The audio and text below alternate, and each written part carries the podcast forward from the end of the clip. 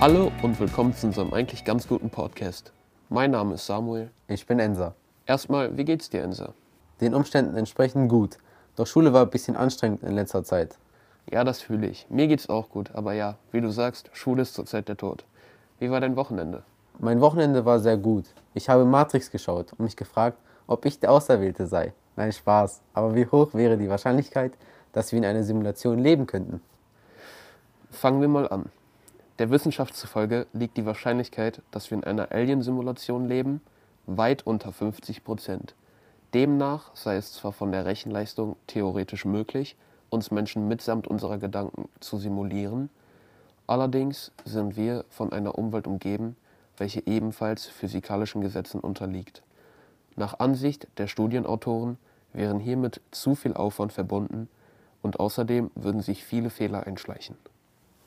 Die Hauptfaktoren für diese geringe Wahrscheinlichkeit sind der enorme Aufwand, um die Umwelt einer Zivilisation überzeugend zu simulieren, und die Tatsache, dass Simulationen zurückführend sein können.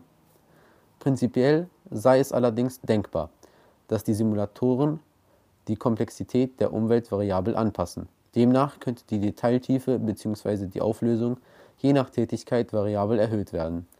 Ungeachtet dessen betonen die Wissenschaftler das mehr gegen als für eine simulierte Welt spricht. Auch interessant sei hingegen der Umstand, dass wir immer noch kein außerirdisches Leben oder deren Sonden entdeckt hätten. Wenn wir in einer Simulation mit vereinfachter Physik leben, werden wir solche Sonden niemals begegnen, so ihre Schlussfolgerung.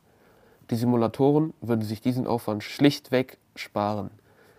Dass es noch keine Hinweise auf außerirdisches Leben gibt, kann ihrem Fazit zufolge als überzeugendes Argument für die Simulationstheorie gewertet werden.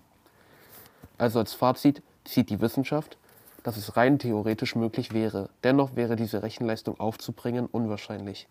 Trotzdem können sie es nicht zu 100% ausschließen. Meiner Meinung nach, egal ob es jetzt theoretisch möglich wäre oder nicht, finde ich, dass wir durchaus in einer Simulation leben könnten. Weil was spricht dagegen? In dem Film Matrix beispielsweise wissen die Menschen ja auch nicht, dass sie in einer Simulation leben. Und manche Momente im Leben kommen mir da ein bisschen zu gescriptet vor. Weißt du, was ich meine? Ja, ich weiß, was du meinst und ich kann das Ganze auch nachvollziehen. Zum Beispiel, wenn ich manche Menschen sehe, denke ich, dass sie einfach NPCs sind, also komplett gescriptet.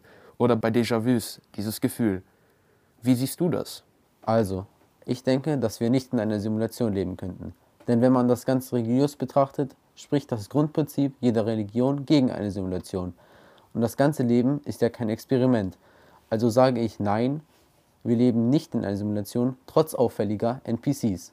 Guter Einwand, doch ich bleibe meiner Meinung treu. Und Samuel, wir haben vor allem auch eine Umfrage in unserem Klassenverband gestartet. Und es kam raus, dass ein Viertel der Klasse fest daran glauben, dass wir in einer Simulation leben. Jedoch sind sich auch ein Viertel unsicher und zwei Viertel sind komplett entschlossen, dass wir in keiner Simulation leben. Das ist sehr interessant. Was haltet ihr davon? Lasst es uns in den Kommentaren wissen. Würdet ihr die rote oder die blaue Pille nehmen? Und das war's von unserem eigentlich ganz guten Podcast. Wir hoffen, es hat euch gefallen und bis zum nächsten Mal. Euer Ensa und euer Samuel.